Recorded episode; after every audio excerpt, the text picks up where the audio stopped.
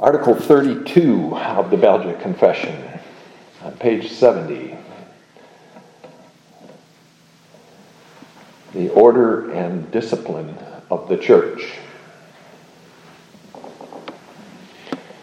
In the meantime, we believe, though it is useful and beneficial, that those who are rulers of the church institute and establish certain ordinances among themselves for maintaining the body of the church Yet that they ought studiously to take care that they do not depart from those things which Christ, our only Master, has instituted. And therefore we reject all human inventions and all laws which man would introduce into the worship of God, thereby to bind and compel the conscience in any manner whatever. Therefore we admit only of that which tends to nourish and preserve concord and unity, and to keep all men in obedience to God. For this purpose, excommunication or church discipline is requisite with all that pertains to it according to the Word of God.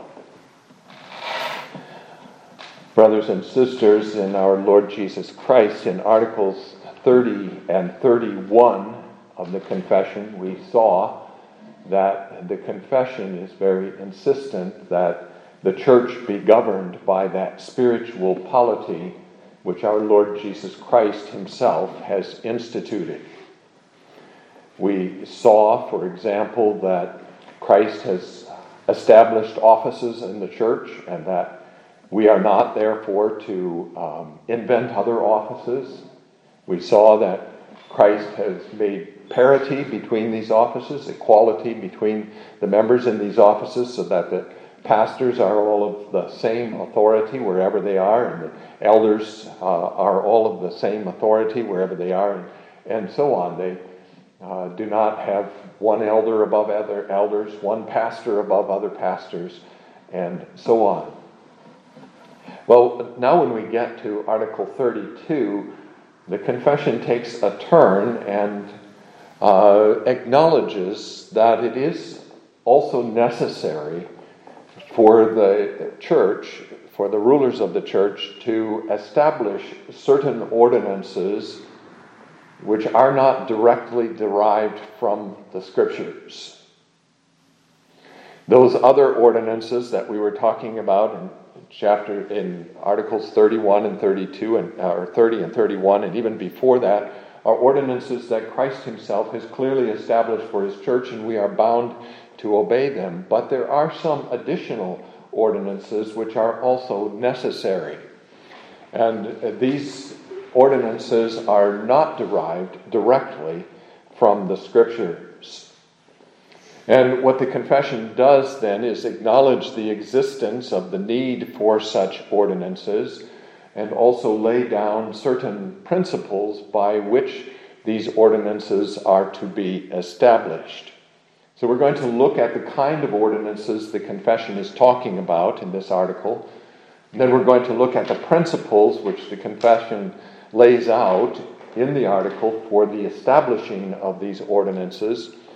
And finally, we're going to look at the uh, subject of Christian discipline or excommunication in connection with them. As the confession says in the last part of the article, for this purpose, excommunication or church discipline is requisite. So let's begin then with the kind of ordinances the confession is talking about here when it talks about ordinances that are not directly derived from Scripture, but which are nevertheless necessary for the maintenance of the life of the church. It's important that we recognize from the very beginning, with regard to these ordinances, that where the Scriptures do speak, we are bound to obey. We have already seen that they speak about the offices and the parity of ministers, and they speak about the work of the church and the marks of the church, the preaching of the gospel, the administration of the sacraments, and the exercise of discipline. And where the scriptures speak, we are bound to obey. Another example of this kind of ordinance is the ordinance that only men are to serve in the offices of the church. This is a scriptural ordinance that the apostle Paul lays down in 1 Timothy chapter 2. he says women are not to teach and are not to have authority over men. We are bound to obey these kinds of ordinances which the scriptures establish for the life of the church. And we may not change those ordinances to suit ourselves or to do what we want to do. But there are other ordinances which are necessary, even, and beneficial for the life of the church, where the scriptures do not speak directly. And in those things, the confession is saying it's uh, necessary and good that the rulers of the church institute and establish such ordinances.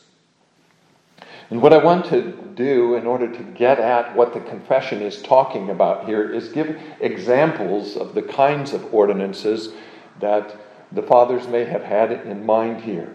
Some of these uh, examples are relatively insignificant kinds of examples, but they illustrate the point, and others of them are actually of, of fairly uh, great significance in the life of the church.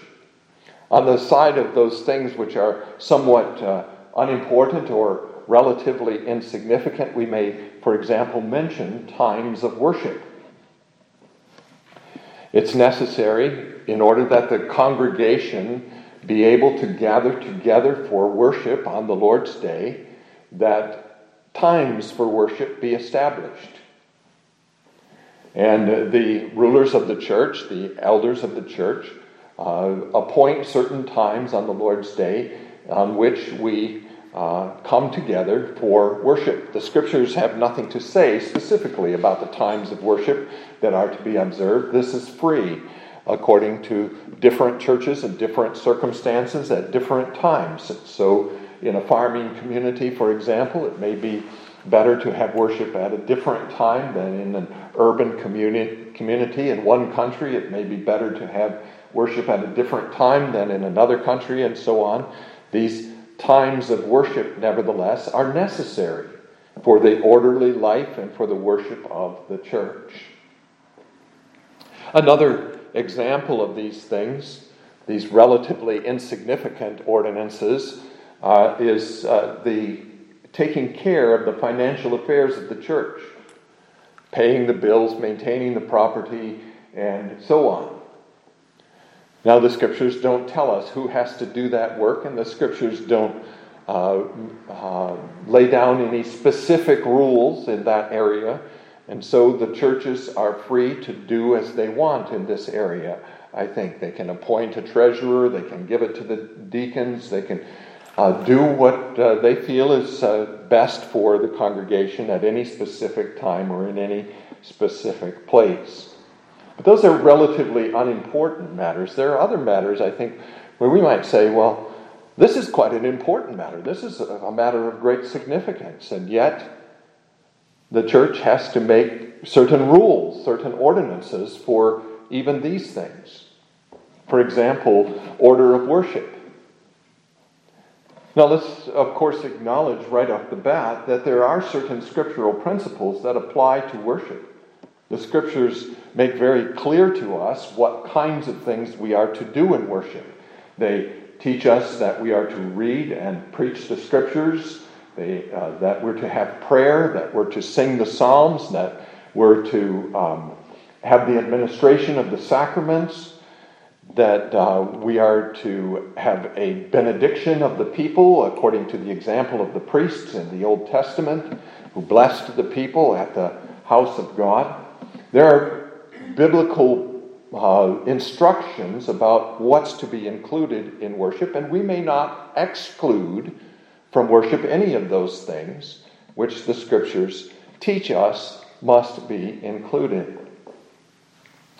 And of course, there are other principles such as our conduct in the house of God. We must be careful, of course, to conduct ourselves in a way that shows our reverence for the God who is so great in majesty and glory, and, and so on. There are certain biblical principles then that apply to worship, and we may not change or add to those principles according to our own will. But the scriptures do not lay out for us a specific order of worship. And so the question of how many psalms we're to sing and at what points in the worship service, how many pr- times we're going to pray together in the worship, and so on. These are things that are left up to the individual congregation. And this is a fairly significant matter. But the scriptures don't lay out a rule in this regard. They may show us a general pattern for our approach to God in worship, such as the pattern of confessing our sins and receiving His forgiveness and um, seeking His blessing on His Word when it's read and preached and so on. But the church can do these things in different ways at different times and not violate the Scriptures. How meetings of the rulers of the church and meetings of the congregation are to be conducted is another matter. Generally speaking, in our Reformed and Presbyterian traditions, anyway, we uh, conduct these meetings according to Robert's Rules of Order. But that doesn't mean to us that Robert's Rules of Order are uh, directly derived from the Scriptures and that this is the only way that the uh, meetings can be conducted. There might be different rules for different congregations in different times and places, and even within Reformed and Presbyterian traditions. The scriptures don't tell us what are the specific rules for the conduct of such meetings. We establish such rules in order to maintain order in these meetings. How much the pastor is to be paid, or even how he is to be paid the scriptures lay down the principle, of course, in 1 Corinthians 9 that the preachers of the gospel have a right to earn their living from the preaching of the gospel. But the scriptures don't define specifically for, for us what it means to earn a living from the preaching of the gospel. Nor do they say that the pastor has to be paid money for that. Perhaps in certain countries, especially perhaps poor countries, the pastor may be supported by gifts of food and clothing and shelter from the congregation. And that would be perfectly legitimate as long as the congregation is allowing him to exercise his right to earn a living from the preaching of the gospel. What songbook is to be used? We have all kinds of different versifications of the Psalms. And the scriptures don't teach us that we must use this particular versification or these particular musical settings for the Psalms. In what specific ways the elders are to oversee the life of the congregation. In our tradition, we have family visitation, where the elders visit the, every family in the congregation once per year. And we have specific elders and deacons assigned to specific groups within the congregation, shepherding groups, we call them. And these are good practices to follow, but they are not practices which the scriptures dictate. They are rather our way of establishing ordinances to be sure that the elders and the deacons are fulfilling their responsibilities to us how the elders are to guard the table of the Lord. The table must be guarded, of course. It must be kept from profanation by those who uh, should not be partaking, by unrepentant sinners, and so on. The elders have a, a very important responsibility in that regard, in guarding the table of the Lord from being profaned, from the misuse and abuse of holy things. But the scriptures do not lay out for us the specific procedures that are to be followed for the guarding of that table. We like the procedure of attestations for visitors, attestations from their elders or pastor or whatever. But that's not the only possible way for such uh, guarding of the table to be done.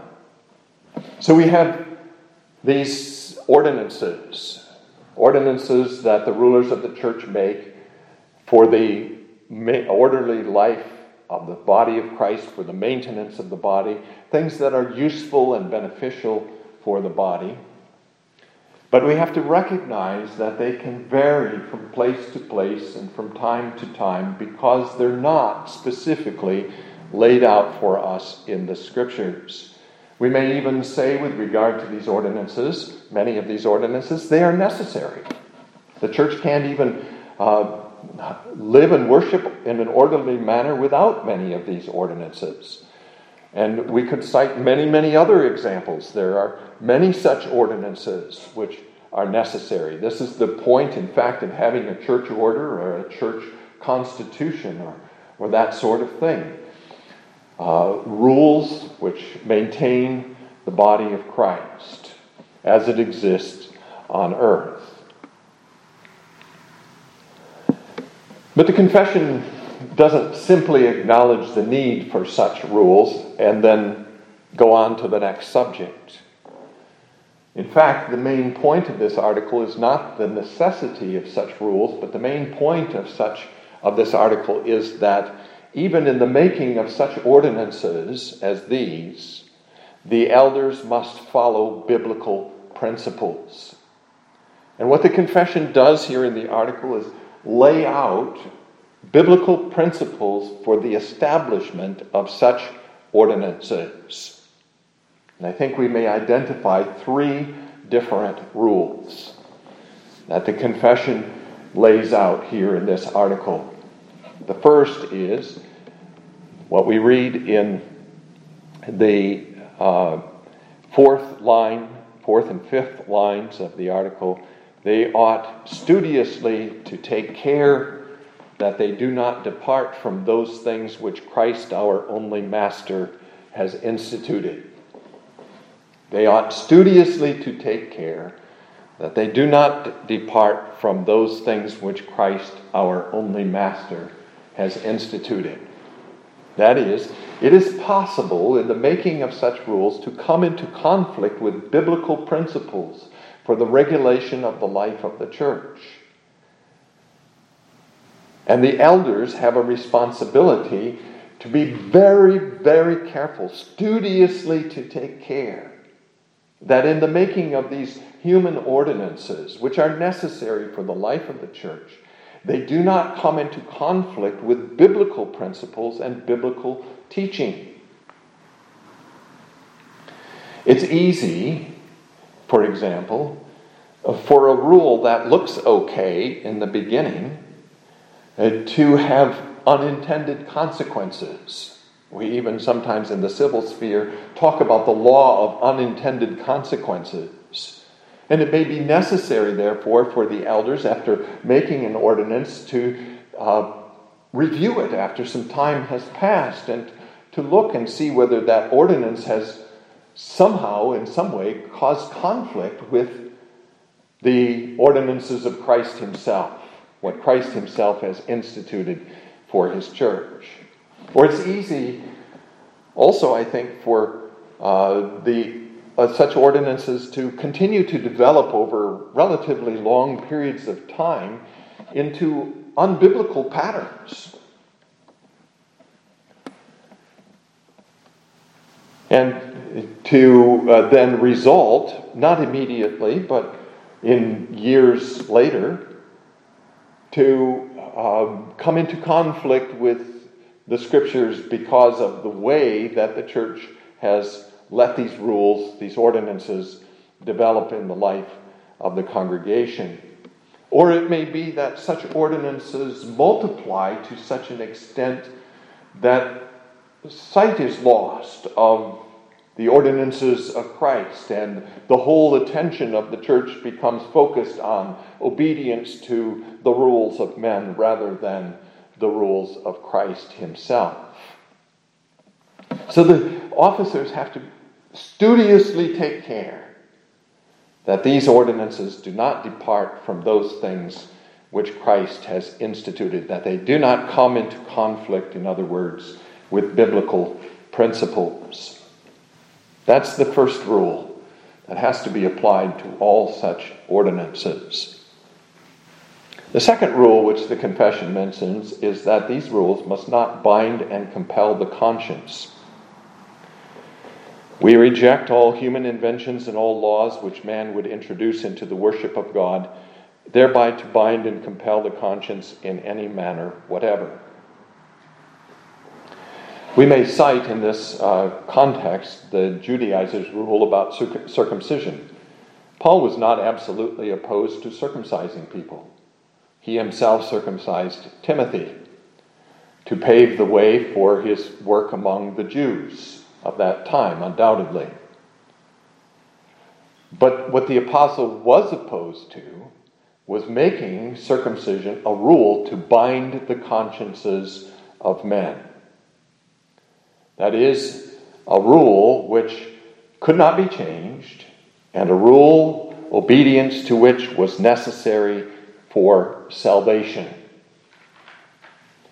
This is what happened with the Judaizers. They came and they said to the Gentiles, You must be circumcised in order to be saved. And Paul uh, vehemently rejected that kind of thing. That kind of rule has no place in the church of our Lord Jesus Christ. You must not become bound by such rules because then you fall into the error of works righteousness, of salvation by works rather than salvation by faith. And I, I think that's a, a good warning for us to uh, take into account too, because it happens sometimes in the history of the church that the traditions of the church take on this kind of force the force of being absolute rule, or the, they are elevated to the same level as scriptural teaching and scriptural principles. People become so attached to these traditions, or these traditions are so old in the life of the church, or these traditions are considered so important by the uh, people of the church that they refuse to consider the possibility that there could be any change whatsoever to these rules, and they may even despise others who have a different practice, as if their way of doing things is the best and the only right way to do them. And the way that anybody else does it has to be, because it's different from theirs, has to be wrong. These rules must not bind the conscience as if they were necessary for salvation or as if they were the only possible way to serve God. I think the confession here has in mind the many, many ordinances of the Church of Rome that did exactly that. They bound the consciences of the people of God. The extra sacraments, besides the Lord's Supper and baptism.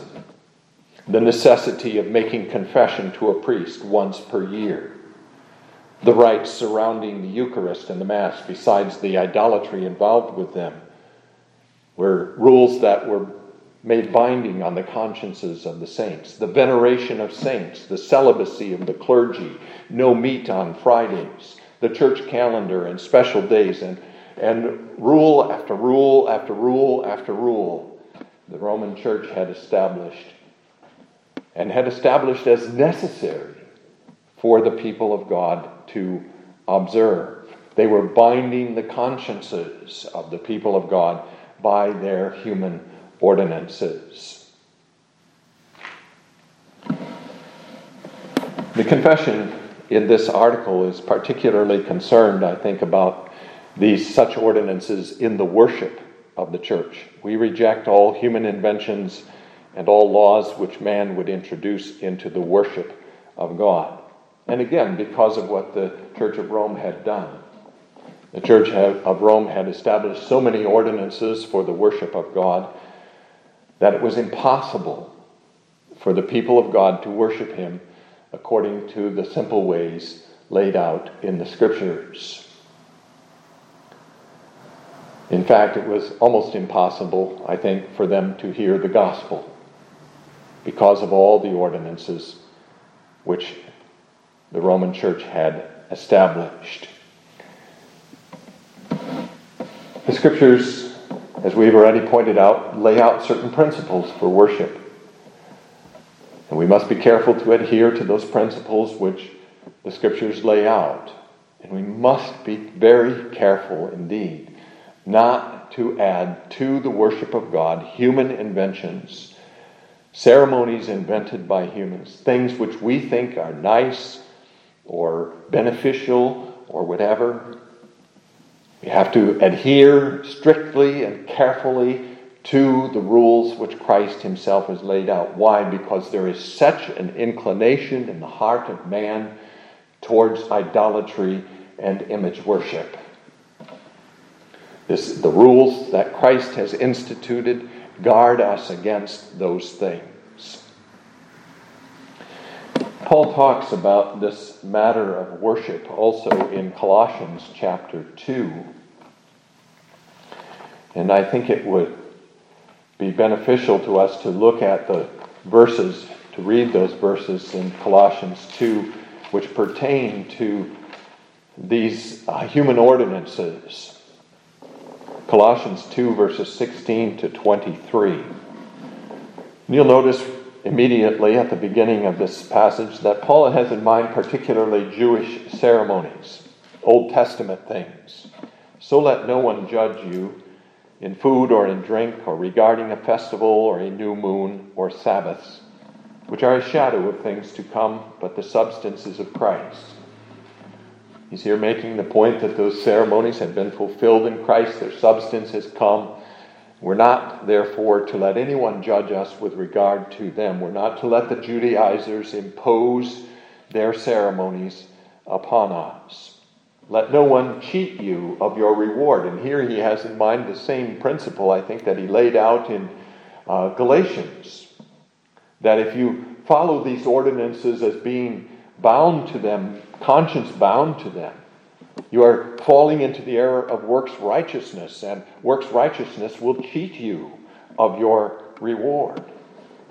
Taking delight in false humility and worship of angels intruding into those things which he has not seen, vainly puffed up by his fleshly mind, and not holding fast to the head, from whom all the body, nourished and knit together by joints and ligaments, grows with the increase that is from God. Therefore, if you died with Christ from the basic principles of the world, why, as though living in the world, do you subject yourselves to regulations? Do not touch, do not taste, do not handle which all concern things which perish with the using, according to the commandments and doctrines of men. Notice that commandments and doctrines of men. Don't be conscience bound by the commandments and doctrines of men. These things have indeed an appearance of wisdom and self imposed religion, false humility, and neglect of the body, but are of no value against the indulgence of the flesh. He even acknowledges that these ordinances of men often have an appearance of wisdom. It may seem to us like they're the best thing to be done. And this appearance of wisdom may be, first of all, that there's a, a certain religious or pious character to these ordinances. And we look at them and we say, well, that's, that's wonderful. That's, that's great. Look how people are showing their piety by these things. Look how they submit to these, all these ordinances simply for the sake of Christ. Well, there's a humility manifest in them. Or there's in them a neglect of the body. This is another thing that's often appealing to us as people, as Christians, that there is in the neglect of the body some sort of spiritual value in that. So he's talking about this appearance of wisdom, and he says, really, it's an appearance of wisdom. It's not wisdom itself. These things are of no value against the indulgence of the flesh. Or in 1 Corinthians 8, where the apostle talks about food sacrificed to idols. And he says, if you go and buy meat in the marketplace, don't ask whether it's been offered to idols or not. Just buy it and go and eat it and don't worry about it. All things are God's. And you receive it from the hand of God and can use it properly in your Christian walk. Don't worry about whether it's been sacrificed to idols or not. An idol is nothing in this world. He does also say, "Be careful of the conscience to your brother of your brother," but we'll get to that in a moment. In Romans chapter 14, he makes the same point again. We can look there at that passage too. Romans chapter 14, first of all, in verses 2 and 3. For one who believes he may eat all things, one believes he may eat all things, but he who is weak eats only vegetables. So you have this differences. One has this ordinance for his life, I may eat all things. Another has this ordinance, I may eat only vegetables. Let not him who eats despise him who does not eat, and let not him who does not eat judge him who eats, for God has received him. Who are you to judge another one's servants? Servant, to his own master he stands or falls. Or in verses 5 and 6, that's with regard to food. Verses 5 and 6 with regard to days. One person esteems one day above another, another esteems every day alike. Let each be fully convinced in his own mind. He who observes the day observes it to the Lord, and he who does not observe the day to the Lord, he does not observe it. He who eats, eats to the Lord, for he gives God thanks. And he who does not eat to the Lord, he does not eat and gives God thanks.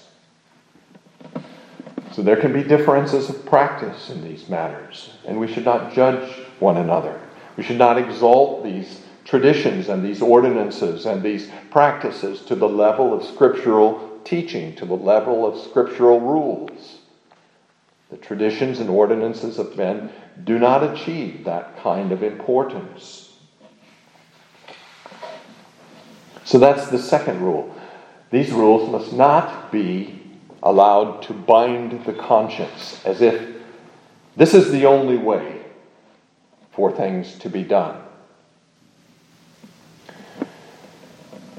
And then the third place, the confession says that the rulers of the church should admit only of that which tends to nourish and preserve concord and unity and to keep all men in obedience to God. In other words, don't let these rules multiply unnecessarily. Admit only of that which tends to nourish and preserve concord and unity and to keep all men in obedience to God.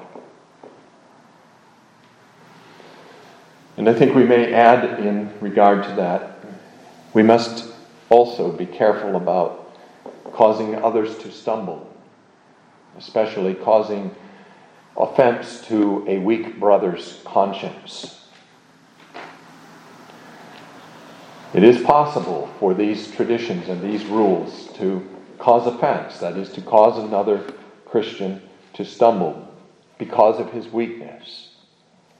And we should guard against causing that kind of offense in these things. We should be willing to change our rules if it's necessary for the sake of another's conscience. They're not, after all, scriptural principles, scriptural rules. They are simply ordinances which we established for the nourishment and preservation of unity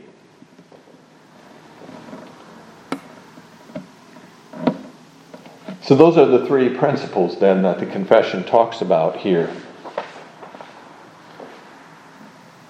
Do not depart from the Word of God. Do not bind the conscience. Admit only of what tends to preserve and nourish unity. Now, there's one other matter which the confession touches on, and it may be rather um, a striking thing at first that the confession says this. At the end of this article about human ordinances, it says, For the preservation of concord and unity, and to keep all men in obedience to God, for this purpose, excommunication or church discipline is requisite with all that pertains to it according to the Word of God. Now, the confession is taking something there that's very important in the life of the church. That third mark of the church, excommunication or church discipline which we discussed in Article 29, I think it was. It stands alongside the preaching of the gospel and the administration of the sacraments. We may speak of this as the third key of the kingdom, also alongside the preaching of the gospel and the administration of the sacraments, or the third means of grace, alongside the preaching of the gospel and the administration of the sacraments. It's a very important matter. Christ has given to the elders the authority to excommunicate And he even said, Whatever you bind on earth will be bound in heaven, whatever you loose on earth will be loosed in heaven. The church has to have the authority to um, exclude from the membership of the church and from the table of the Lord those who remain unrepentant in their sins. And this is partly to keep the church from just reproach by wicked men. But what the confession is saying here, and what uh, it ought to strike us very forcibly, is that it's sometimes necessary to use that authority of Christian discipline and institution of Christ Himself in connection with these human ordinances. And we may say, whoa, wait a minute, how can that be? Well, if we think about it, I think we will see what the confession means. Let's say, for example, that there's a member of the congregation who says, uh, to the elders of the church, you've established as the times of worship 10 o'clock and 6 o'clock. But that's not a scriptural rule, and so I'm going to worship at 9 o'clock in the morning and at 2 o'clock in the afternoon. What he's basically saying, of course, is I'm not, not just I'm not going to obey your rule because it's a human rule, but I'm not going to gather with the congregation at its times. So the point, I think, here is not that he's breaking the human rule, but that by insisting that he will practice his own rules in this regard, he is breaking the scriptural rule. Do not forsake the assembling of yourselves together. He has to, if he's going to obey the scriptural command, he has to submit also to the ordinance of the elders in this regard. And if he doesn't, it becomes a matter of church discipline. Not because the rule of the elders about times of worship is so important, but because of the fundamental rule you must not forsake the assembling of yourselves together. Or let's say that he refuses to meet with the elders according to the rule of the family visitation that they've established, or he refuses to allow the elders into his home or to ask questions about his spiritual life. He's denying the elders the authority that Christ has given to him, and discipline has to be exercised. Or he says, I don't like your rules for uh, appointing, electing, and appointing officers in the church, and I'm going to do it this way instead. My rule is just as good as your rule. When he does that, of course, he creates disorder and strife and confusion in the church, and he may need to be disciplined for doing it. Or even more importantly, we sometimes see, I think, that a, a Christian man insists on the practice of his own liberty, regardless of the consciences of his weaker brethren. He says, Christ has made me free. I can eat meat sacrificed to idols. I can do this and I can do that. he may be right in all of these things. There may be no, nothing in Scripture that prevents him from doing these things. But he does them with a total disregard for the consciences of his weaker brothers. That may too become a matter of Christian discipline. Because of that basic rule that Paul lays out in 1 Corinthians 8 and Romans 14. You must not cause your brother to stumble. Nevertheless, I think it's important also to add the caution here that the elders must be very careful not to force obedience to these ordinances unnecessarily. There are certain ordinances which the elders established which everyone needs to obey. But maybe in certain circumstances, the elders will say, well, let's reconsider that ordinance. For the sake of the one who has a problem with it, maybe we can make a change that will help. Or maybe they can say, at least in these circumstances, in this particular situation, we can let the rule be broken. We're not talking here about an ordinance of Christ. We're only talking about a human rule, a human ordinance. And so maybe the rule can be broken without disorder and disunity being the result. So you have, I think, twofold responsibility in these matters. On the one hand, there's the responsibility of the rulers of the church, which the confession outlines in those three principles that we talked about. They must not be contrary to the ordinance of Christ, they must not bind the conscience, and they must be tend to the nourishment and preservation of concord and unity. But on the other hand, there's the need for the members of the church to be subject to those ordinances. And there's the need on the part of both to recognize that they can be changed. They are not sacrosanct. The elders must be willing to change, and we must be willing to accept change, even if we would prefer something else. And of course, everything must be done in love for the brothers. There must be regard for the consciences of the weak. There must be always, in all things, the edification of our brothers and sisters in the Lord. These rules, then, if they are properly regarded, will nurture and encourage unity and the blessing of the congregation rather than working against it. May God bless us with His word.